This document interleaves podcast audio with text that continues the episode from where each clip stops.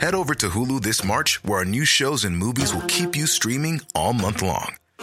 Catch the award winning movie Poor Things, starring Emma Stone, Mark Ruffalo, and Willem Dafoe.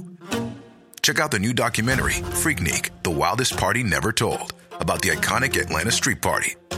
And don't miss FX's Shogun, a reimagining of the epic tale, starring Anna Sawai. So, what are you waiting for? Go stream something new on Hulu. Say hello to a new era of mental health care. Cerebral is here to help you achieve your mental wellness goals with professional therapy and medication management support. 100% online. You'll experience the all new Cerebral Way, an innovative approach to mental wellness designed around you. You'll get a personalized treatment plan from a therapist, prescriber, or both in a safe and judgment free space. Your cerebral therapist or prescriber will outline a customized plan with clear milestones along the way so you can get to feeling your best. With Cerebral, you're not alone in your mental health journey. We're here to empower you to live a fulfilling life. So take that first step towards a brighter future and sign up today at cerebral.com slash podcast and use code ACasts to get 15% off your first month. Offer only valid on monthly plans. Other exclusions may apply. Offer ends July 31st, 2024. See site for details.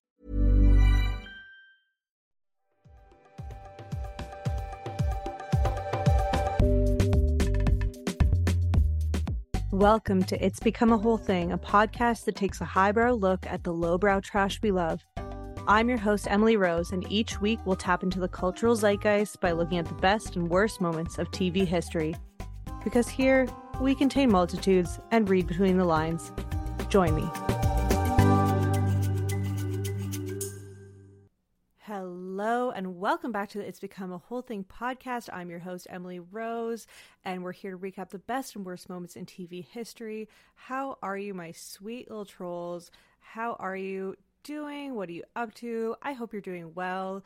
Um, I hope you've stopped and appreciated something about yourself today. If you haven't yet, now's a good time. What are you waiting for?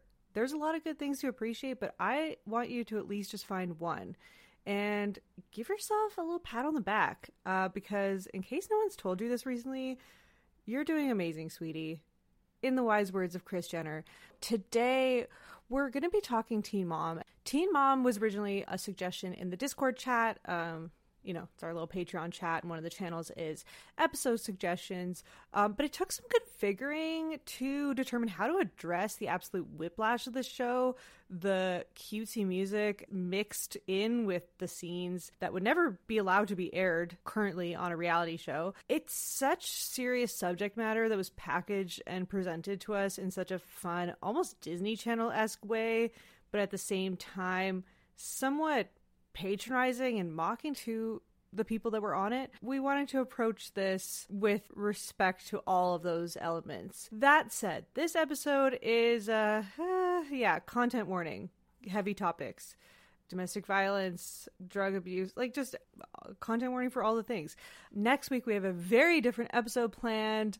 We have a very fun episode with Jared Lipscomb, who, if you don't know him, he's a celebrity makeup artist. He's one of the leaders of the Free Britney movement, a leukemia survivor, here to spill some Vanderpump Rules tea. Uh, respectfully, since the cast members are his besties, so, you know, we'll keep it classy here, as we do sometimes, and man, we'll get some dirt. So that ball of sunshine it, on our podcast next week. And yeah, so, you know, if you like this show, pass it along to a friend. Everyone knows someone who's a pop culture lover in denial, you know? You know that person in your life? They either like skirt away from the topic or they act like they disregard it, but then they light up when it comes up in conversation. And then at some point, after a while of knowing them, you find out that they know way more about this stuff than you had realized. Send this to them. Tell them it's it's analyzing uh, you know, what these shows say about us as a society, uh, give them some spiel about the intellectual side of it, which is, you know, there, there's some truth to that, but send it to them. Hit the podcast with a little five star review. It really helps a lot. What other shameless, thirsty self promo? Yeah, I've got my book coming out. Uh, I've got the pre order link in the episode description it's your companion to your gratitude journal. You know, the gratitude journal is the angel on your shoulder, and this is the devil. You won't be judged. You can just let out all of your frustrations into this little book that I've created. That's about it. We're, as always, on the Patreon every week. Every week, we're putting out a new episode. And that's about it. Without further ado, let's get into today's episode. Welcome back. We're here with Sammy P on a show where we say whatever the fuck we want. We don't care what anyone thinks. That's right. We're unhinged and unplugged. Yeah, uncensored. Actually, we deeply care what people think. Sometimes too much so. Um, and we, as much as we are chaotic people, we actually pretty carefully think out how we're going to phrase things. Hmm.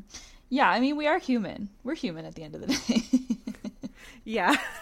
Once again, breaking the fourth wall with podcasting. Like, we are just regular people. yeah, I don't know if I actually am as, like, careful as you are from that little um preamble. I'm like, I don't know if I deeply care. I don't know if I deeply think. I just I mean, I am saying things in a way where I'm sharing my thoughts, but in a way that it's not pushing people away and. Yeah, we we always try not to leave people sick, offended, shaking with rage. That's definitely Yeah. Other than cishet straight white men. oh yeah. Than that, for everyone else, we are trying to like bring a level of respect. I don't know. Yeah. I don't know why. Why am I qualifying I don't know, today? But I'm feeling very strange. Yeah, we're in a weird mood, and like it's it's, it's touchy subjects we're going to be covering today. So I think it's fair to just start this out with like blanket like empathy, we care about people. We're going to be talking about a lot of heavy themes in this episode, like domestic violence for sure, teen pregnancy, poverty, mental health. This show touches yeah. on everything. Yeah, we cover a lot of different shows and documentaries over here, but like everything we're trying to tie into what it says about us as a culture at the time and just the bigger context for everything and the show we're talking about today is Teen Mom, which there is so much to say about the context. There's so much to say about how this was presented to us. Um, it's a weighty topic, and we wanna we wanna give it its respect. We're gonna do our best, and I think we're both pretty well versed in this though, because there's a lot. Like we have a long history with the show, and just like all the goings on, the the context, the the recession that gave birth to. Uh, oh, oh, okay. Why am I? Oh God, Why did you so, say give birth? uh, yeah, I'm. I'm. I'm such a baby. It's been windy for the last two days. Sid is scared of wind and doesn't let me sleep all night, so I'm running on an hour's sleep and I'm unwell. Oh gosh, that's so that's so cute and sad. Our our friend's toddler is also scared of wind. Well, yeah, dogs and babies. I guess uh, I don't know. I was I was mad at him this morning, but I was like, it's not his fault. He doesn't want to be sad and scared. So, doing my best. We all are. And honestly, I think you're in a better place than anyone to empathize with the exhausted mothers of this show because running on little sleep can bring out the worst in everyone. Oh my god, I can't even. I can empathize with them, but I can't even begin to say that I understand what they're going through. No, because, of course not because rewatching this, I think the last time that I watched Teen Mom OG was when it aired. Yeah, when when I was a teenager as well, and and it just didn't seem that out of the ordinary. And now I'm mm-hmm. like, look at these, like look at these babies having I babies. I know we were their age essentially, like maybe one year older or something like that. Yeah. But, but it aired when we were their peers, so I definitely look at it a lot differently watching it now back now as an adult. And it's interesting how this remains one of MTV's like tentpole franchises. And they still have it going. They've got many many spin-offs at this point. There's um, like a family reunion style show that they do. They do various like uh, therapy related shows with these people. They've got Teen Mom 2 they've got Teen Mom UK they've got like all it's, kinds it's an empire like The Bachelor Basically. Yes, it is. It really is, and it's it's like Jersey Shore coming back with Family Reunion when they they took a break because of legal issues in the cast, and then they brought them back, and now they they deal with them as adults on whatever it's called. Um, and it, it is so interesting because we know them, we've known them our whole lives. We're and I'm and I'm still even though I don't watch those shows anymore, I don't keep up with them. I keep up with them on TikTok, like in smaller bites, because I do still care. Like wh- my ears do still perk up when I hear Catelynn and Tyler. Blah, blah. I'm like, oh, what what is it? Like I want to know. Uh, uh, yeah, same. No, I, I deeply care. Like I I care about them. I worry about them. Yeah. Um, and it's so interesting when you have this show that I, I'm I don't think they imagined that it would take off the, the way that it did. I mean, no one can anticipate something like that for a reality show when it becomes like this level of a juggernaut. But it's like it's strange when it's built around this premise, a very specific premise. Like they're teenagers, they're pregnant, they're all financially, they're like all living in basically levels of either poverty or just humble means. Some of them are maybe lower middle class, would you say? I'd say some of them are comfortable. I'd say half are comfortable middle class for where they live, where the houses probably aren't that expensive and you can kind of get by on not that much. And um and then half are deeply deeply impoverished. Yeah. Yeah. So it's the show is based around that premise and now all of them have these massive platforms. They're all essentially household names and have this wealth from the show which it's like a a gift and a curse. Well, they have fame, that's for sure. I don't think any of them have wealth. Some of them have a little bit of money, but even when I hear about them having buying a house, it's like a four hundred thousand dollar house, like that, and it's like you know, they're Yeah. still living as like some of them have gone from deep in poverty to middle class, maybe, but they're I bet they're still supporting like so many extended members of their family. Like they don't know how to save money, probably, maybe. Like nobody is like gotten all their money problems taken care of from being on the show, I don't think. No. That's true. That's true. I mean, and they had to they had to grow up so fast and just deal with putting up fires basically. So I, I they they get a pass for so many things because they're just they're trying to learn also with like the whole nation, the world watching them too, all this pressure. Um, I want to get into the show, but I want to first talk about where we were when this episode aired. So we're going to be talking about Teen Mom OG season 2 episode 10. And it aired September 28th, 2010. Pop culture news of that week, um, we had the VMAs where Lady Gaga wore the meat dress. Um, the New York Times ran a story about how the ads you see on YouTube are actually going to make the company some money, much to their surprise. Um, and Rihanna released her first single off the album Loud, um, which was Only Girl in the World. And I just, I wanted to mark that moment in history because that, it's just like, you know, when people look back fondly on the past, I'm usually like, look, let's keep it moving forward. But with this, I'm like, I will look fondly on the time when we could have expected new music from Rihanna. But, you know, Yeah. those those simple days have passed. Um, the the Billboard hits were number one, "Teenage Dream" by Katy Perry. Kind of s- a little sad that she never reached those heights again. That was her peak, unfortunately. Uh, "Teenage Dream," "Love the Way You Lie" by Eminem and Rihanna. "Just the Way You Are" by Bruno Mars, terrorizing us through so many decades. And "DJ Got Us Fallen in Love" by Usher and featuring Pitbull. This was it, like just hearing those like churned my stomach because I was working at a pita pit at this time, slanging pitas and listening to top 40 all day, every day. Can you And- smell pitas? Like Oh yeah, I can like it like took me right back there and that was tough. Um I was broke as fuck. I was trying to like save money and go to college and like get away from my parents and like this was all just hitting me so hard. Teen Mom was hitting like this like shaped me. Like I can't even explain how much watching them make mistakes changed the course of my whole life. Really? Can Yeah. you elaborate on that? I will when we get when we get into it, I think. well, like I mean, let's get into it because my next question is, what is your relationship to the show? I mean, I watched 16 and Pregnant. I watched all those shows. True Life. I'm addicted to Molly. True Life. I love tanning. Like I, I watched them all, and it birthed many stars. Like the and 16 and Pregnant just happened to have four stars in the making, which they then gave this show to, and I was like, oh, of course, I remember all those girls. I'm gonna follow them for sure.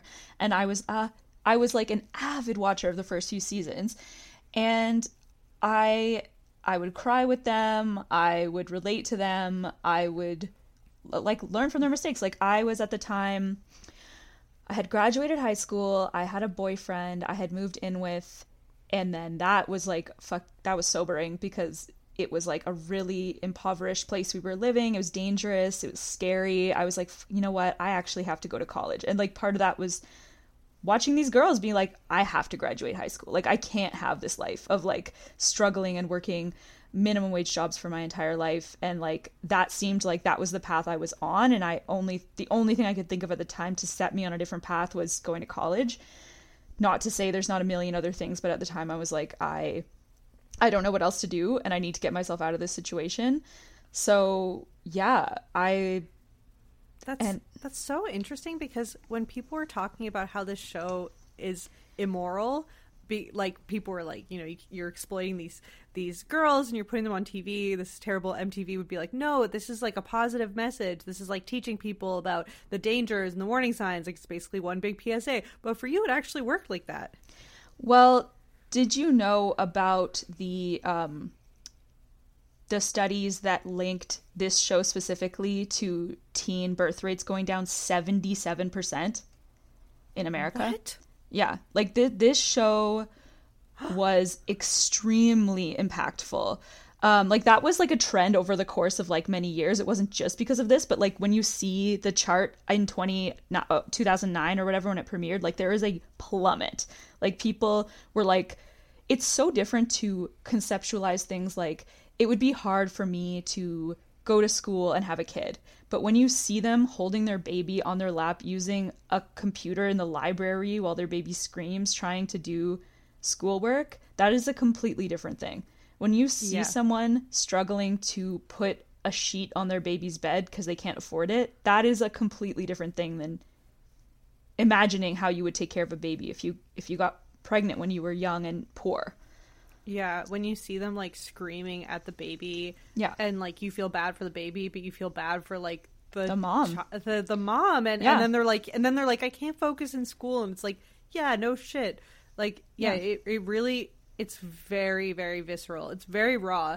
And this show was a response to people wanting reality tv to be quote unquote more real. You know we're like it was around this time too where the real housewives started being like started airing which was a, very different type of show but it was like it was like okay no we, we don't want this like the hills type of scripted sanitized we want like real raw in your face. Yeah. It was the same time as jersey shore. It was like we've done laguna beach and the hills and now we're going to do the opposite we're going to show people that are a completely different socioeconomic class we're going to look at people that are like everyday people that are not polished, that are not scripted. Like, we're really going to give people something here. yeah. It's like coming out of this, like, major, coming out of this major recession, people, I guess, were wanting, like, either end of the extremes. Like, total glitz and glam, like, unattainable wealth, or, like, this kind of thing. But even with the wealth shows, people no longer want the fakeness of the hills. People want like I want to watch housewives and see how their lives are falling apart, even though they have this like wealth and glamour that is aspirational or whatever that I could never have. I still want to see them like yeah, with the same struggles that everyone has in life. Yeah. Yeah, totally. Um I mean this show wasn't quite as life changing for me, but I, definitely I remember watching it on TV in my basement, um, like you know what reading the schedule, watching it every week.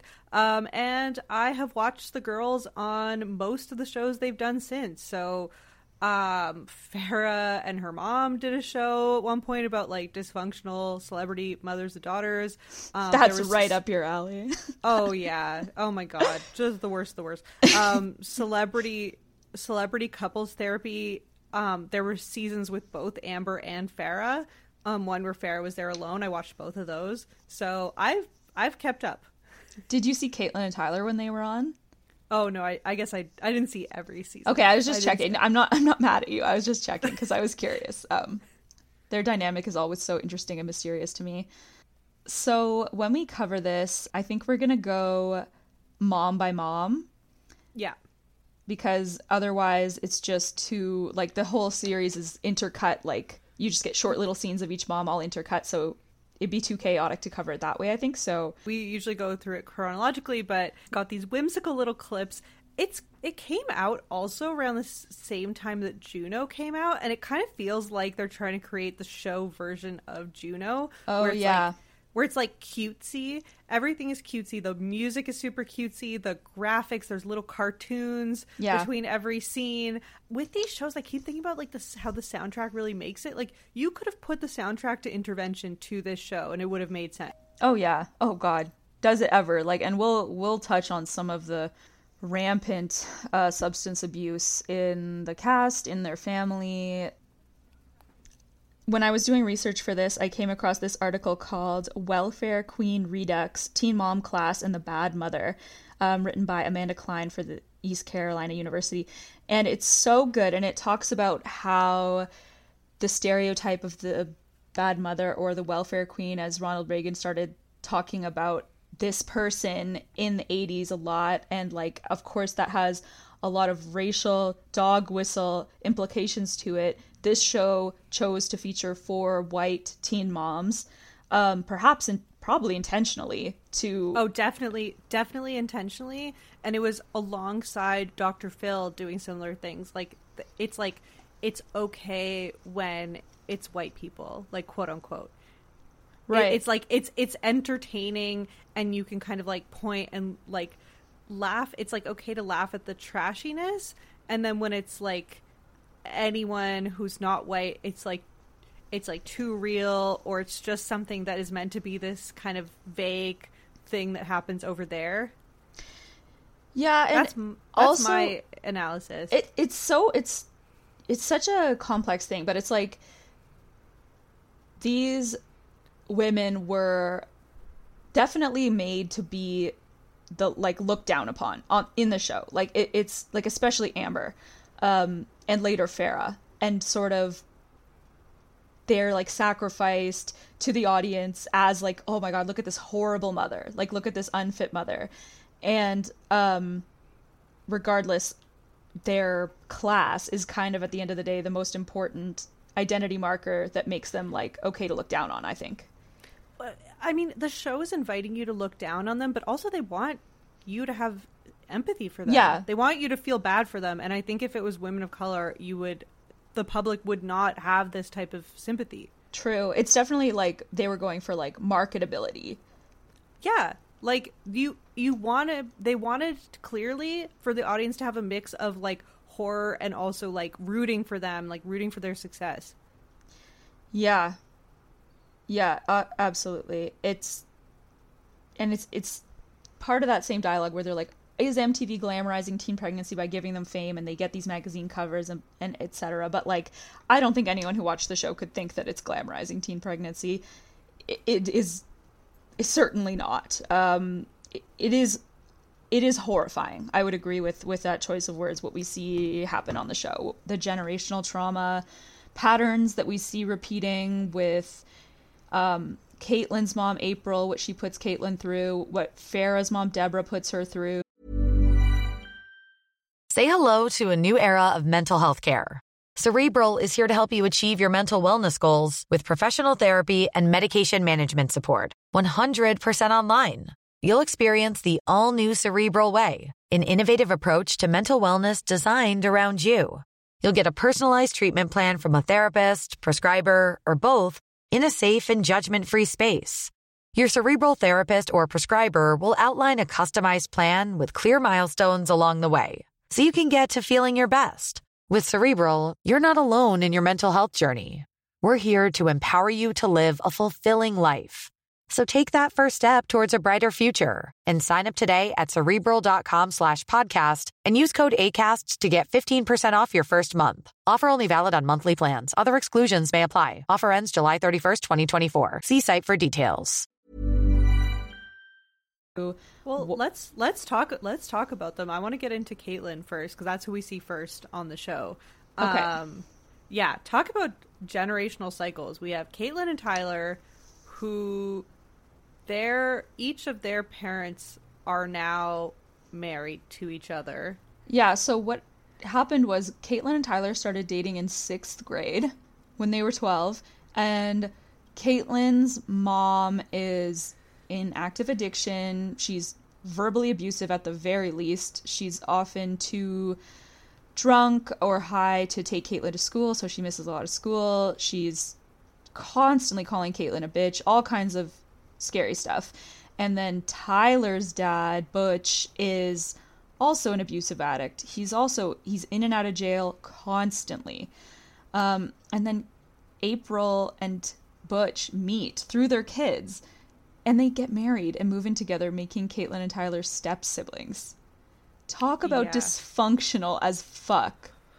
Yeah, dysfunctional as fuck.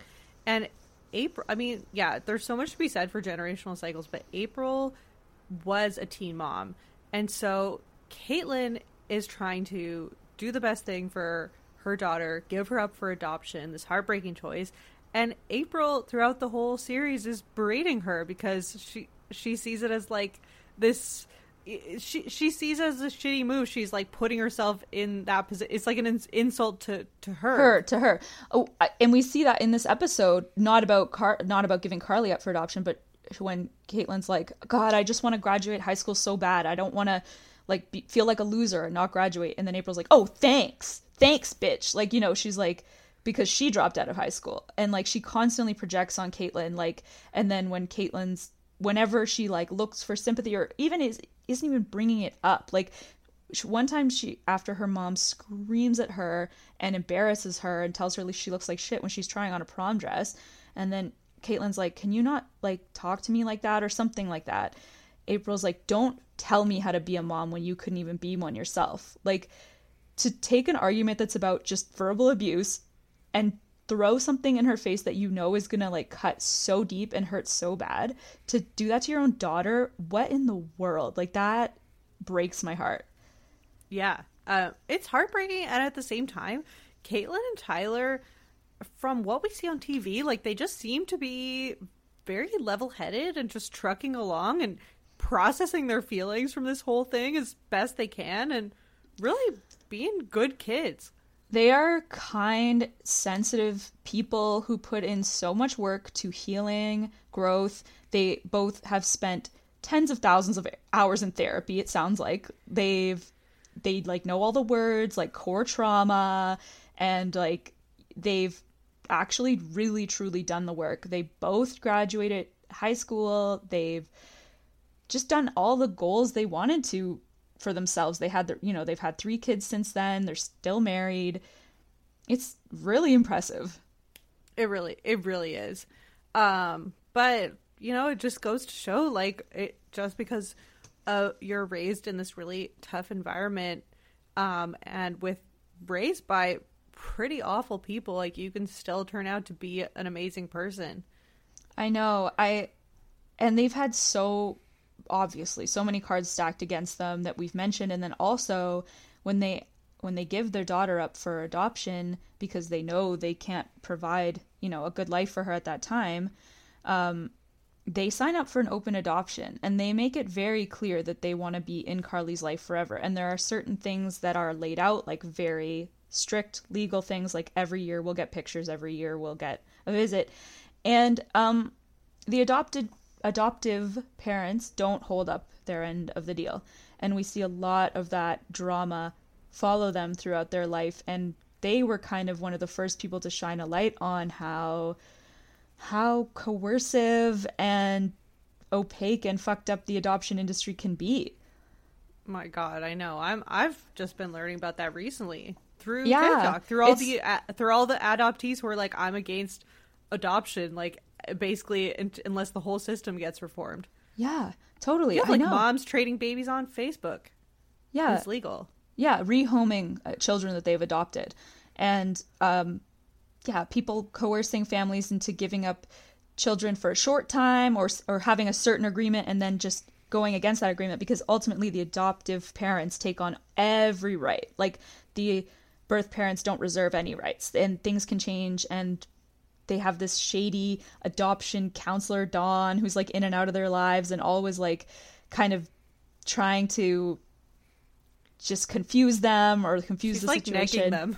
Yeah, she's like always like the in between person who's just kind of and I wonder how much she made from from that adoption. Like I wonder how much Brandon and Teresa paid for for Carly. Uh, yeah, who, who knows? I mean, I think uh, it seems to be a disturbingly lucrative business. Yeah. We meet with them. It's such a show of jarring contrast. All the subject matter, like when we first meet them, like they're talking about talking about how their stepdad's in jail. They're talking about how they're going to meet with the adoption agents, uh, um, the adoption agency. Um, and meanwhile, like Catelynn just has these little braces with those elastics Yeah. attached, and it just it's somehow just it's like having like a sparkly pink retainer or something. It's just even more a step further into her seeming like a little kid. And Well, then they're going to meet with their guidance counselor to uh, just see what they want to do for their careers. Yeah, and when they talk about um, kind of the big reveal for them in this episode is that they won't be graduating on time and they both need to put in an extra semester. So they can't graduate with their friends and they're really disappointed. And we find out it's because she was pregnant in grade nine and missed a lot of school in grade nine. Um, obviously, because of that. And they both did, dealing with the trauma of the adoption and everything. And it's just like grade nine? God. I know, and, and they're just they're sitting on the bleachers. They go out to support their friends who are, are graduating, and they go and, and they're sitting there and, and cheering them on, and they're talking about how that's going to be them someday. It just it squeezes your heart, you know. They're so sweet and I know. Look like eight years old. I know. I know. They actually do still look 12. And Like all the all the other teen moms look somewhat more mature, I guess. Tyler looks like Justin Bieber when we first met him. Yeah, yeah, yeah. Catelynn says she wants to be an ultrasound tech, and he said he wants to be a paramedic or maybe a psychologist. And that makes so much sense for what we know of them.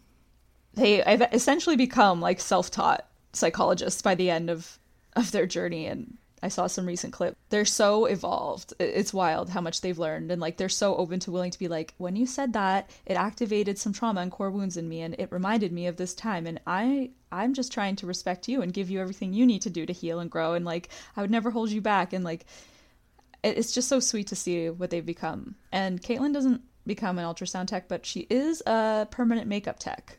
So Oh, love that. yeah, she's a tech. She's a tech. Yeah. yeah. She wow. I I'm wondering like do guidance counselors still exist like they used to when we went to school cuz career fields like I feel like they wouldn't even know what those are. Yeah, well, they're talking to a college ca- uh, advisor, and yes, they they do still exist to help students sort of narrow down and decide what would be the best courses to take if they're if they're entering. But like we had a we could you could go when I was in high school to the guidance counselor and like do tests to see like what you should do for a job or they would give us tests. Right. Um, yeah. I would get you get 3 and I would I got I would get psychologist, family counselor, marriage counselor. Right. Um, yeah, we didn't have a guidance counselor, but we had a careers class, and we did like those tests and stuff. And I'm what sure that's careers? librarian um, was one, a journalist. Well, we are journalists now, self-titled journalists. Yeah, and you are a counselor, unofficial.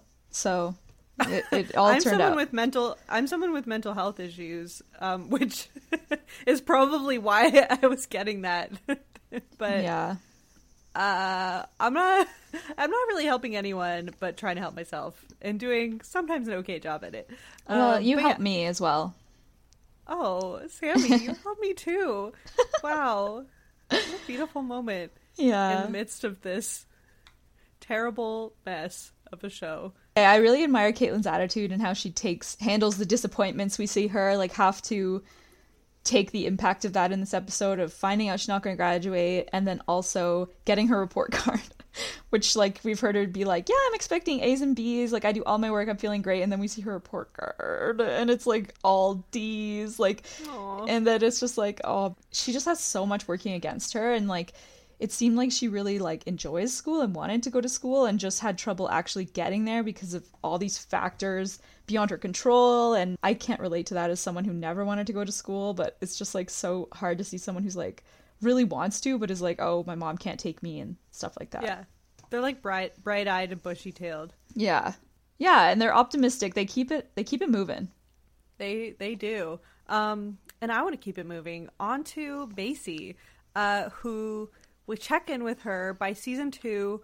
Her and Ryan are very much separated. Um, they are trying to basically work out as much as they can outside of the court system. They are working with the court system and with a mediator, but they are still at this point talking and trying to just work things out amongst them. Um, Ryan is showing the first signs of not really being around, which will be a theme that will be much more prominent later on. But at this point, she's just noticing that she moved to Nashville and he hasn't called them since. She's Um, got a she got a random boyfriend. He's not random. She was dating Kyle for a long time, but So I don't know. Yeah, he he's not random. He's he's Kyle. Um, and we meet him as they're cooking together, um, and they're making Ethiopian food. And she asks him, "What even is an Ethiopian?" it's also the very first time she's ever attempted to cook rice in her life. Like she's like, you know, she's just a baby herself. like she- Yeah. well, like 16 is when most people, like 16 to 20 is when people learn things like that. Generally, like frying an egg, and Oh, making yeah. rice, and things like. Oh yeah, I know. It's just it's just these moments are just reminders that we're still dealing with a baby. And Maci is like she was a big role model for me when I was watching the show. I wanted to be just like Maci, the way she never gets riled up. She never loses her temper, even when she is tested to the like like I could not deal with someone like Ryan in my life. I I could not. I would be No. yeah, I didn't relate to her. I was like, I couldn't be as great of a mom as Maci. I couldn't be as emotionally regulated as Maci. I No, she seems incredible, and that's why, like, and Bentley, as we see him growing up, he seems like an incredible kid. absolutely. And a huge part of this is that Maci is comes from the most stable family, comes from a wealthy or upper middle class for the area family, like has everything that she needs, doesn't really ever stress about paying for an apartment or getting Bentley what he needs. She has good parents as role models that also don't yell at her. Like that all goes a long way. She says that Ryan can come see uh, Bentley anytime, and he literally never picks up the phone once to call him after she moves away. Um, she says that she wants full custody, but she also wants Bentley to have a good relationship with his father, and she says that she would like never try to get back at Ryan by blocking access to Bentley. And then finally, she has to call him and be like, I'm going to Chattanooga, and can I drop off Bentley so he can see you? And he's like, all right. And then Bentley doesn't even recognize Ryan, it seems like. And Yeah. she has to bring up mediation. She has to like set all the boundaries for that. And like, and we're already seeing Ryan kind of doze off in a lot of se- like he's looking pretty sleepy. He's yawning a lot. Yeah. Eventually- And rem- remember that. We will be discussing it later on. yeah, we're already seeing who he like the seeds. He's like still kind of a kid and not that bad at this point. Like, but we're seeing the seeds because he's not an active father. He's likely already using opioids, and he has this like really pretty girlfriend who we see playing with Bentley, not him. Like, you know, she's she's the one putting his socks on and getting his toys lined up, and like that's just totally his pattern. But Guys like that always have a really pretty girlfriend. I know, you know, they who's they- like nice and like Yeah. good with kids. I know he's like he was like kind of cute when he was young, ages horribly, but like uh, that's all you need is to be like kind of cute and kind of tall. It seems like. Yeah, and then later on he's not cute at all, but he's you know, he's he stays he stays coupled up. Yes, he apparently already has another girlfriend. Like it's Oh, okay. crazy,ness But yeah, Okay, we'll put a pin in we'll- that. Yeah, put a pin in that. Yeah, on to Amber, the opposite of Maci, no support, just out there, and it's like night and day. Like going from the scenes with Maci to the scenes with Amber, like they're they're hard to watch. She's not with Gary at this point, um, and but they're living together. Uh, because he has nowhere to go and said, you know, other if he wasn't living with her, he'd be living in his van. And when we first see her, she's talking about how it's hard to focus in school, and I'm just like, ugh. But then, you know, then there's this whole dispute over sheets, sheets on the bed, on the baby bed. The the crib. Yeah. Sorry. When we when we see Amber filming with her friends, like she seems like a kind of normal girl. Like she seems pretty regulated. Like she has self awareness. She's pretty chill. She hugs her friends. She loves her daughter. You know, like we get those glimpses of Amber being almost functional, and then and then there's the part where she's not. Like yes, they've broken up, but living together. Horrible situation for Amber. Um, she has seemingly no contact with her family. She can't, at this point, ask her mother to babysit. She can't ask her mother for 20 bucks. Like, you know, she doesn't have any support at all. So, And I don't think they're making that much money off of the show yet. no, I know. And Gary, like, at least his mom is like, you could trust her to watch the baby for a few hours, but it seems like he has a problematic stepdad who says, like, Gary and this kid cannot move in with us. So it's like, damn, like, you'd rather have a baby be home, like, potentially homeless and, like, red flags Yeah. there. But, and then we see Amber mention she's, the only thing she's really passionate about ra- right now is Krav Maga. Bit of dark The- foreshadowing. Yeah, the Israeli military fighting method. I was Yeah, like, we see her- okay, I haven't heard that one in a while. yeah, we see her, like, pretend to punch her friend and then, oop, later in the yeah, episode, we, yeah, uh, yeah. She, she's just like looking for outlets for her frustration. Yeah. Uh, she does get Gary's mom to babysit Leah for a while, and then she brings Leah back, and as you said, gives Amber some sheets for the crib, and just says, "Oh, Gary mentioned you don't have any." And then we see Amber like completely freeze and shut down, and she can't talk. She's like so mortified. She looks so ashamed. And then she just has to lie down and start crying. And she's like, Gary made me look like a bad mom. Why the fuck did he tell his mom that? and like we see her trying to parent Leah and she she can't. Like she's just like stop crying, stop yelling, you're driving me crazy, stop playing with that. Just really negative negative talk towards the baby. Yeah. She screams, "Why is she crying like that, Gary?" And Gary responds like, "Why are you yelling like that, Amber?" Like there it's just it's dysfunctional and the show says a lot through the little clips, the camera angles, like they really you know, they show the piles of laundry, the trash that hasn't been taken out, like Leah t- teetering over a table with like sharp objects, you know? It's like yes. they're Yes. they're painting a picture through these little clips. It's very intentional. Uh, yeah. It, it, it, like, she's like, I'm fed up with you, Leah. I'm done with you. She puts the screaming baby in a crib, which still doesn't have sheets on it, and just walks away. Like, just leaves her there and is like, I'm done. I'm done. This was shocking, shocking to see. And then Gary. It's like postpartum depression raging. Absolutely. Um, Gary comes home and he like picks up Leah and comforts her and is like, Amber, why didn't you put the sheets on that my mom brought over? And she just goes off. She's like, You're Yeah. a fucking fat ass. Don't tell me what to do. Don't fucking talk to me like that in my house. This is all my shit. Like, and he's, she's getting in his face and he's like, Don't touch me. If you touch me again, I'll call Child Protective Services. And he's like, Okay, I have to take Leah and I'm leaving. and like she's like no and he's like you need to take your medication she's like blacked out leah's just like in between them sobbing it's so hard to watch and Yeah. he's like i'm keeping her and takes her and then we see the domestic violence psa on the screen Yeah, we see her strike him like multiple times. Then we get a PSA about domestic violence right into the banjo music that is in between all of the segments where it's like dun dun dun dun, dun.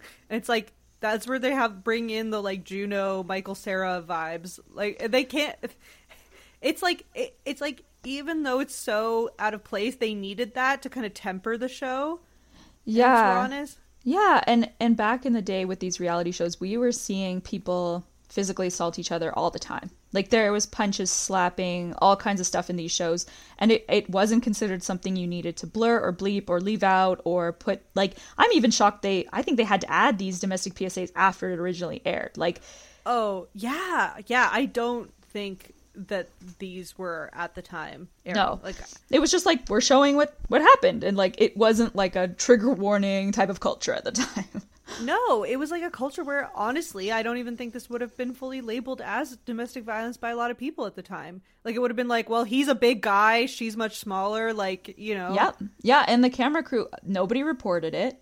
Nobody turned over the footage. No one tried to intervene, and they were taken to court for that later and this was like used against Amber and, you know, MTV had to cooperate, but like it just didn't set off any fucking alarm bells for anyone at the time that it was filmed. No. No, it made me think like she's like throwing his shit on, you know, off the balcony. And that's the type of stuff that we would have I'm saying we, like the collective we of society would have laughed at at the time. Yeah, I mean so we Maybe see not her... in this instance because it's just grim, but like like a woman being like "fuck you" and like throwing. Oh yeah. Oh, a woman hitting a man was not like raising red flags at the time for many people, but um we see her cool down from this first fight. She's talking to her friends, she's talking about her fears about losing Leah, and she's like, "I know what I said and did was wrong." Like and you can see like the shame. Like she does she's not lacking uh, empathy or a sense of right and wrong. Like that's not her problem. She's not like a sociopath at all, but she's just so mentally unwell. Her And cup is empty. yeah. And so then a few days later, Gary shows up without Leah, and that like already sets Amber off. So she's packing up his shit, throwing it out. He's calling a friend. He's like, "Can I come crash with you?" Um, but then he goes in to talk to her, and he's like, "If you want to visit with Leah, you can." And she's like, "When? I have custody." And he's like, "I guess not." And then she just starts punching him, slapping him, trying to throw his TV down the stairs punches him hard in the face, calling him horrible names, and is like, "Watch your back," and then kicks him in the back as he's walking down the stairs. Like, And MTV is just airing all of this. yeah, Like, and Oh, and the the target demographic for the show was 12 to 24 years old. Mm-hmm. yeah, and and you know what? I did- like it is shocking, but it also is educational. Like I hate to say it, but it it in a way, how would you know what domestic violence is if you didn't like sort of get exposed to it? I I just don't think a lot of people know what is abuse and what is normal fights. When does it cross the line? Especially if you grew up around a lot of name calling or worse. Like Yeah. Yeah. it, you might not know when it's when you should leave, when it's inappropriate. Like it's just kind of Although the way that this was being treated at the time, like it would, you know, now there would have been a million like think pieces and it would have been huge news. Like, oh my god, someone got, someone was hit on a show. Like that's Yeah, you well, it would have I know. big, big headlines. But at the time, like if we're seeing this stuff and society's like, oh, great, wow, bunch of crazy teens, I think it's actually damaging. Well, this can was right around the same time that that MTV had the man punch Snooki in the face um, on the show too, which was wi- like even more shocking and scary. And um, and yeah, they aired that, and then they had to go back and take it out, and um, it just was yeah, they just didn't know what what was up, what was down. at the time. MTV was not playing music television. They were. Uh, they were playing domestic violence, yeah. yeah, um, that's what was happening. So though after the fight, we see Amber lie down in bed and just like close her eyes, and like you could just like, or I could just like I feel like through the screen that she like is just so deeply ashamed. She's numb. She's probably high, like, and her story is a huge reason why I decided not to be a parent ever. Actually, Really? like yeah, like I like I said when you I turn out like Amber, like not in the sense of yeah. I did. Yeah, I did because like I struggle with depression and I wondered would I have postpartum depression? Would I would I have these uncontrollable emotions and rage like towards my kid, towards my partner? I don't know. Like I and I think I'm at risk. And like I couldn't relate to Maci. Like I admired her, but I'm like I I'm not that person. Like I'm not a perfect mom. I wouldn't be. I felt. Yeah. My decision to not have kids was the thought that like I think I think I would be a pretty good mom, but I think that it would ruin me in the process. Yeah, right. Like, and maybe I could like cosplay, especially now. I could do it, and I would know what's appropriate and what's not. But would I be broken inside at the end of the day with nothing left? Yeah. Yeah. I mean, I'm pretty dysfunctional just on my own, so yeah, I don't think uh, I'm not really qualified. But neither here nor there. I mean, look, lots of people are not qualified, um, and then it happens and they step up to it, or they decide to do it and think they can take it on. It's not what they thought, but they still shine it on. Like, Yeah. I, I think you just basically have to step into whatever life throws at you. If life, if you told me that life would throw all the trauma that it did at me, I'd be like, no, I can't handle that either. But I did. I I know, and there's that saying like that old saying: if you never know how strong a woman is, or a woman's like a tea bag. You don't know how strong she is until you put her in hot water. Oh my god. um, and like yeah, but to see Amber essentially not to be harsh, but fail like at at, Yeah. at at the challenges that were given to her because she simply didn't have the tools and she she couldn't do it. I was like, oh, it is actually possible to fucking just fail at, Well, at the going- biggest job of your life. Well, and going back to that article that you referenced, which I will link in the show notes, they talk about how they are like representing these different archetypes, and like Amber is the quote unquote bad mother archetype from this Reagan era fear mongering. Yeah, she's she has all of the the markers. I mean, she's lost like not to jump forward, but she's lost custody of both her children. Like she is deemed by the state to be an unfit mother, and that's obviously terrifying to to a lot of people. Yeah. Um, I want to move on to Farrah, who, wow, what a, what an arc. We have been on a fucking journey with Farrah Abraham. When we meet her, her car broke down, and she said she was basically in order to pay for this car that's broken down. She's now really struggling with money, so she has to get this job at a diner, waitressing. Money really is an issue for her. Yeah, well, Yeah. her mom has a big house, two houses actually. So she, but she, she's in the position of having maybe, act like her family has access to money, but her family is not stable and supportive. Yeah, I mean, it doesn't mean they're going to give it to her. Like, they're not helping her out financially or emotionally. Yeah.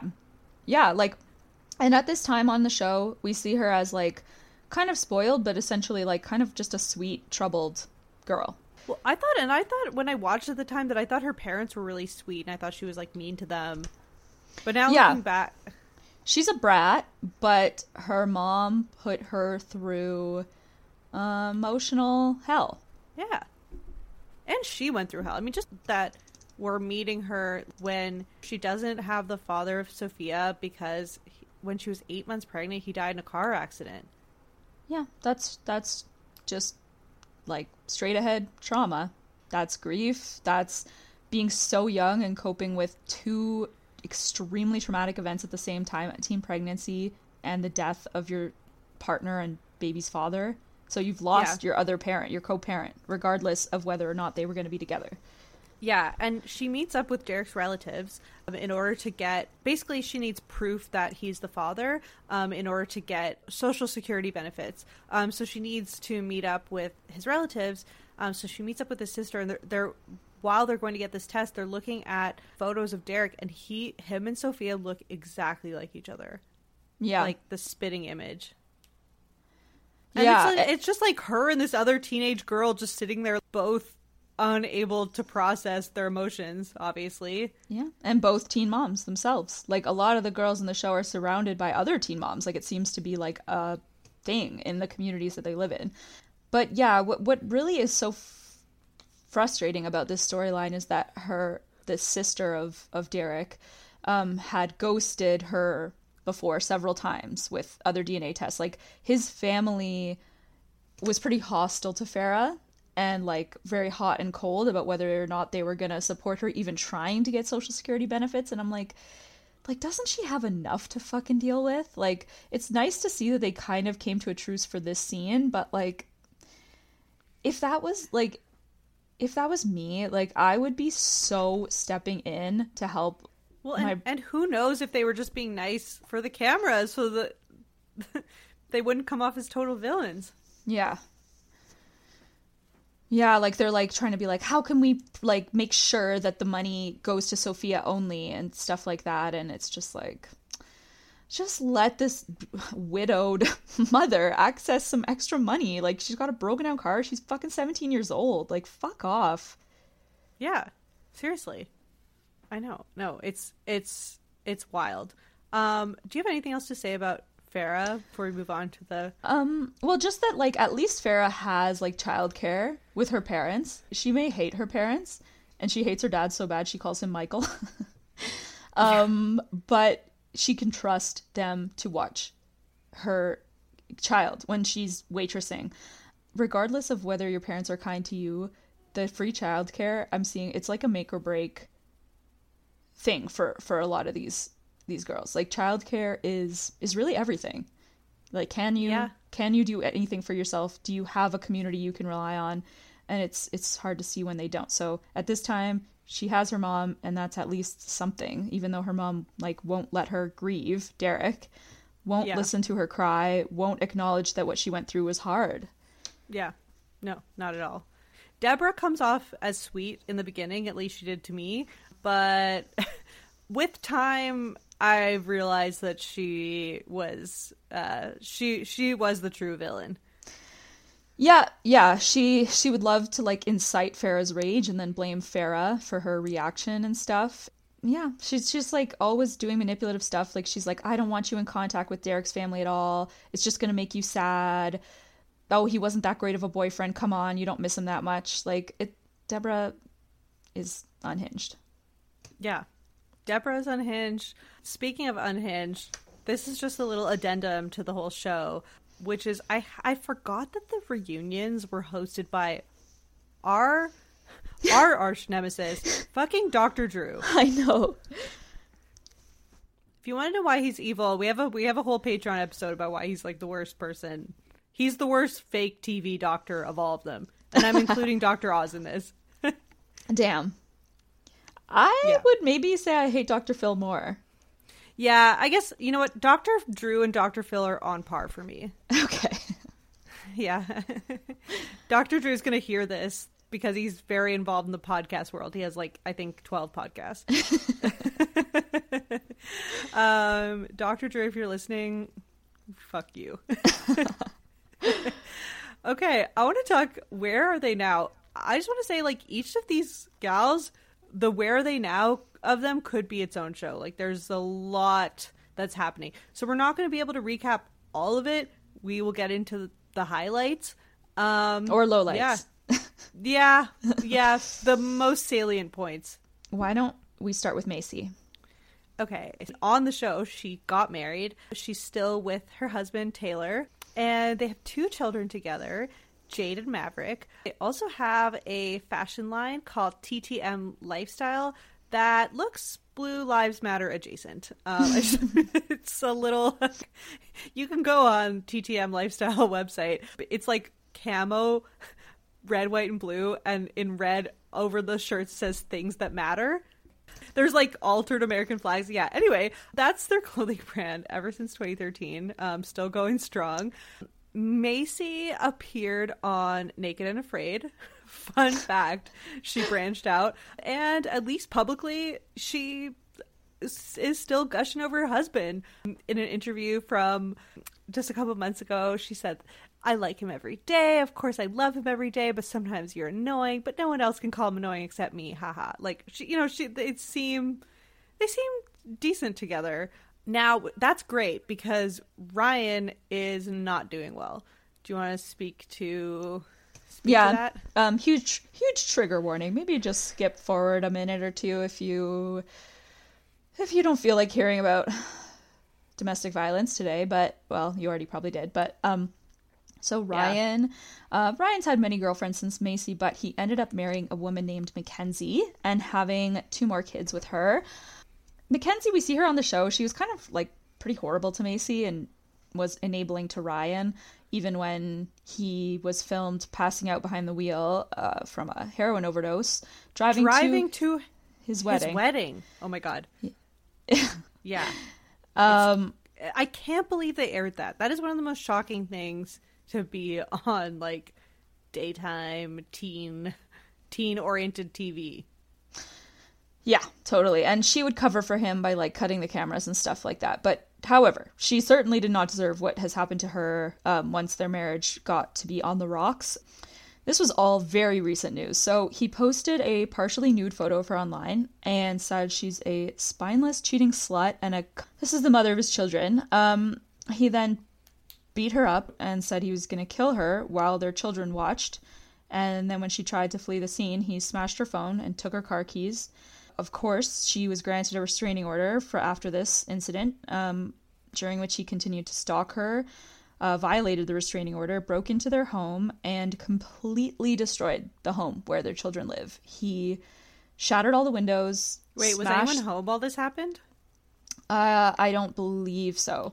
Um, tipped over the fridge, smashed the interior doors, graffitied everywhere, stabbed holes in the wall, dumped her clothes on the lawn, and left a loaded AK 47 on the counter. Uh, he is now in court ordered rehab, and the show is still filming him. So, wow. yeah, uh, he's completely unrecognizable. He's been arrested so many times for just wildly running in the streets with like tons of crack and heroin on his body. Like p- he's been arrested for possession multiple times, for stalking multiple. Like he is completely fucked. But but heroin and crack doesn't make you do this shit. Like no, no, no, no. This is my thing. in 2023, this is the energy I'm bringing is that, you know what, we're all struggling with mental health issues. So, your people's mental health issues don't excuse them being a shitty, awful person to other people. Eh, like, he, he was always a piece of shit, but I thought he was just like the classic run of the mill, lazy, deadbeat dad kind of piece of shit, not like plotting. He's like plotting. He he went there with graffiti. Like he's like uh, with so... or sorry, he went there with spray cans. Yeah, yeah. Oh, I know. And they and they found out it was him because they found him covered in spray paint and white paint at his house. Like or at some figure, you know, den or wherever he was at. But yeah, he, I'm sure they could have figured it out either uh, way. Like, of yeah. course, but like you know, he's he's yeah. stupid and violent and just like yeah, he's like a cartoon thug. Yeah, yeah. Um, well, I'm glad Maci's doing well, and I'm glad that she's just happy in her marriage and she's creating a safe and happy home for her three kids. Yeah, exactly. Yeah, yeah. For I mean, a long time, she was oh. just co-parenting with Ryan's parents because, right, like with Bentley, and then now it seems like she has like primary custody of Bentley, um, and doesn't really have to share him as much with with Ryan's family, which is great because that's where he's safest and wants to be. It seems. Oh yeah, should we move on to Amber? Yeah, why don't we put both the dark the dark ones sandwiched. Um, so Amber has had a lot of um, struggles. Uh, she lost custody of um, Leah in 2011. She did face charges for hitting Gary. Um, by 2018, she had had another baby with a guy named Andrew. Um, she was arrested in 2019 and sent to jail for hitting him while he had their baby in their arms. And she lost her custody of her son James uh, just in July 2022 as a result of that's just how long these things take. That same year, uh, last year, she wrote a memoir called So You're Crazy Too. And in it, she shed some light on how her life was so difficult. Like, she's diagnosed with bipolar disorder and borderline personality disorder and CPTSD.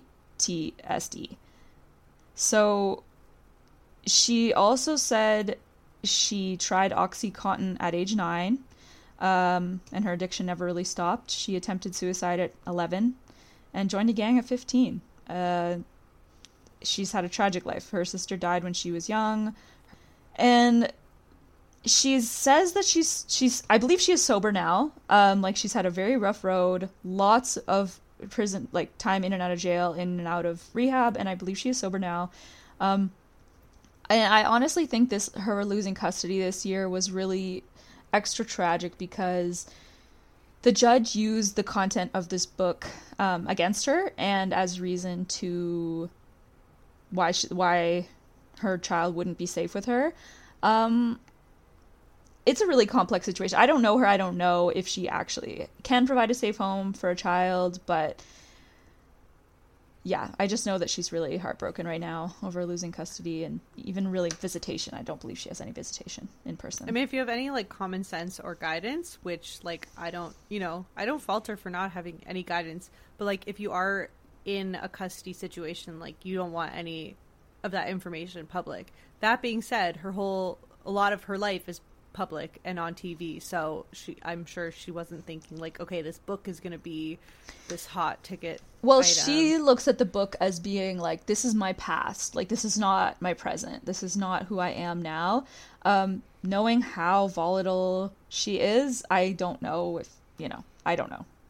Yeah. If she's conquered I, all her demons. I wonder what. I, I wonder if we're going to hear from these kids when they're older. I know. Just wondering if they're, we're going to hear publicly from, From any them. of them. yes. Definitely, almost certainly Sophia because she has a massive platform on Instagram and TikTok. That's Farrah's daughter. Um, and actually, uh, that's who I'm going to talk about next. So, Farrah has probably the most infamous path and like the most public and well known and publicly messy past of any of them. She just had a rough go. Her storyline in the beginning was like her grieving the loss of Sophia's father, and then it turned into like, you know, on her way out of the show, she ended up like getting into a screaming match with the producer. This guy named Larry, calling him like a dumb, twisted motherfucker, like saying he only got his career because her daughter's dad died. Like she's saying this on camera, and then she made um she made a sex tape. Um, well, she made porn. It was like to be sold, and then ended up suing the company, uh, the the parent company of MTV, Viacom, for five million dollars for being fired for making porn, and the lawsuit was settled out of court. If this had happened just a couple years later, she would have just quietly done an OnlyFans, and it would have been no big deal because that's what that type of public figure does now. No one cares. Like Larsa Pippen has an OnlyFans, and everyone's like, oh, whatever. It's just this like no big deal, not a no big deal because there are obviously ramifications in people's lives. But I'm talking about for like, you know, what I'm talking about this segment of the population. It's just no big deal. But for Farrah's time of reality star, it was like her Octomom, like people that were like making these sex tapes, like these paid tapes out of like desperation, but then were like absolutely skewered for them, and I don't think even made that much money off of them. I know, yeah, she was ahead of her time in that. Um, but her ego just got completely out of control. She lost her mind, really. I would say she's Oh. a crazy person now. Um, yeah, and oh, there's more to where she's been since then. Um, she got arrested for an alleged altercation with an employee of the Beverly Hills Hotel. She's had a lot of interesting career moves. Um, the, in 2019, she took this role that actually I'm like, this sounds amazing. Um, she became Penthouse Magazine's book critic. They said they hired the reality star to get her take on feminist classics and see how they could connect it to the average American woman. And I was like, "Are you guys still hiring? Because I, I, I'm down. That sounds great." Yeah. Um, um, I don't actually know too much about what Penthouse does around here, but now the current modern Playboy is subversive, feminist e Like that's the angle they're taking. So if Penthouse is following in their tracks, hey, I'm I'm available for hire. She posted on LinkedIn that she was going to Harvard University. and like she was called out for it and she just doubled down. Um she she made this claim like multiple times and page 6 asked her for commentary and asked why she decided to post that to the platform. Um she not only posted that was reposting news stories that were reporting on it and her response to page 6 was cuz I pay to go there. Um that is undetermined. um, she is a prolific published author. She has written four books. Um, three are a erotic fiction trilogy, and one is a memoir like slash advice book that got on the New York Times bestseller list. At one point, she got in trouble because her erotic novel, one of her erotic novels called "Celebrity Sex Tape" in the making, um, was being sold on Amazon for a thousand dollars. I don't know. I'm thinking a lot about the New York Times bestseller list these days as I am weeks away from my book coming out. And hey, you never know. You never know. Maybe I'll make it. Maybe. Let, absolutely shoot for the stars. Follow in the footsteps of Farrah Abraham and many other such authors. Mm-hmm, mm-hmm. Side note, it's just stressful because to be on the New York Times bestseller list, it is only dependent on the pre orders and the first week sales. That's it. Right. So I was like, damn, all right. Anyhow, just really thinking I'm like also though when I'm going through my imposter syndrome, I'm like, if Farrah Abraham can write four books, I too I can put out a book of journal prompts. Oh Um, yeah. Yeah. Um and her she went to like a, an emotional rehab like or like a trauma rehab or something. Um and then came out of it and her announcement was comedy tour soon. So she said that she healed her trauma and discovered her love of stand-up comedy. Uh mm, TBD. Uh I have to report on Sophia. Her Instagram bio says born on MTV. that's that's funny. Um and she defends her mom a lot on social media and she has a massive social media following. I am concerned for Sophia, but hey, what can you do? Deborah, S- Farrah's mom, had an even more interesting career arc than Farrah.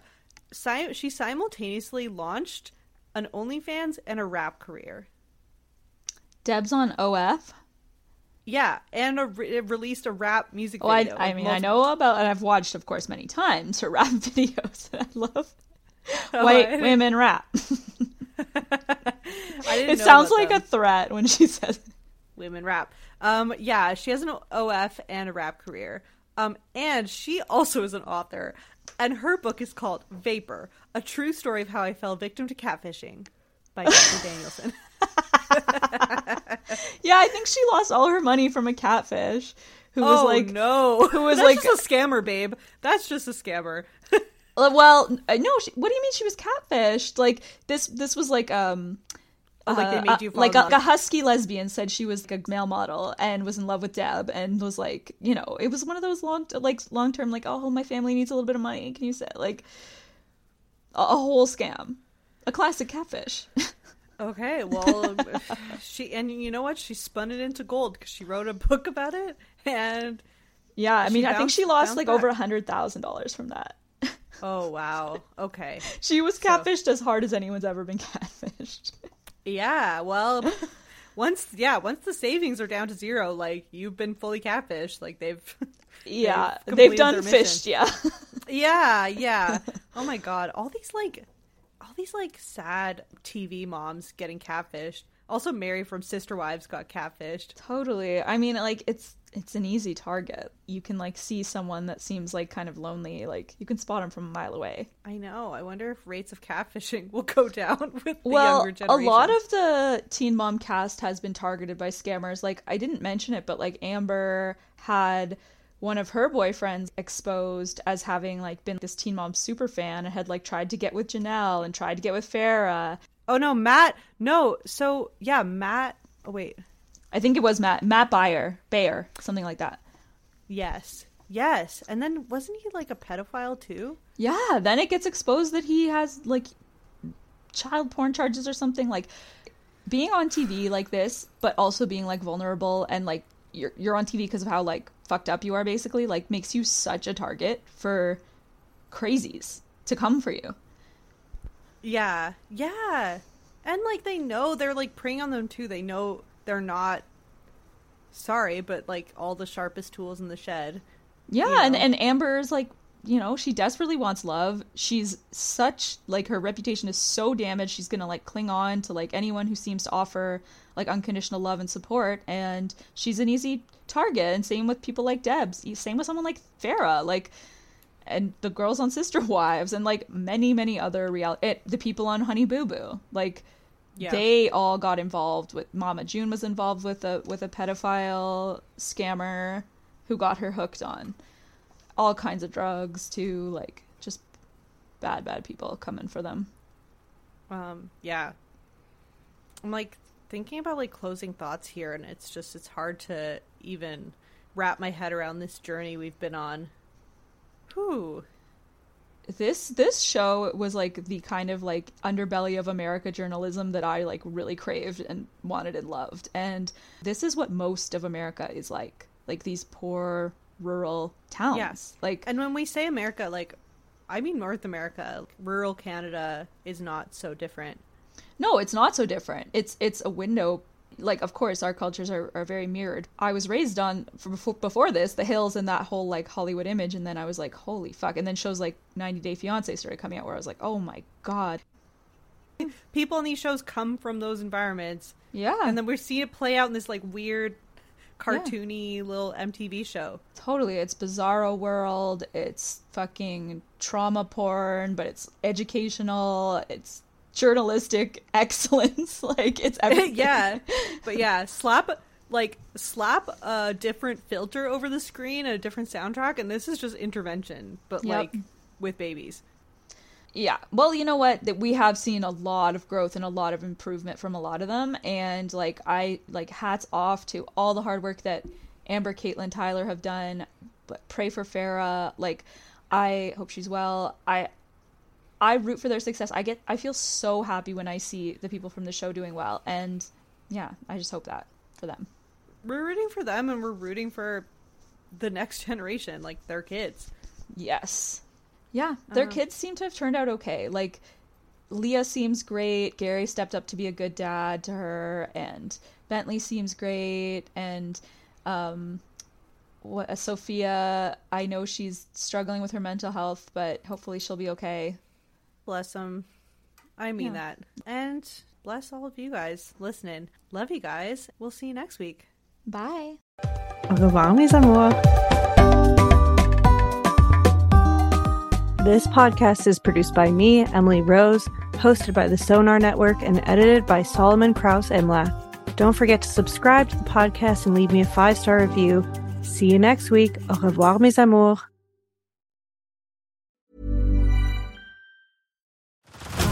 Head over to Hulu this March, where our new shows and movies will keep you streaming all month long. Catch the award winning movie Poor Things, starring Emma Stone, Mark Ruffalo, and Willem Dafoe. Check out the new documentary, Freaknik The Wildest Party Never Told, about the iconic Atlanta Street Party. And don't miss FX's Shogun, a reimagining of the epic tale, starring Anna Sawai. So, what are you waiting for? Go stream something new on Hulu.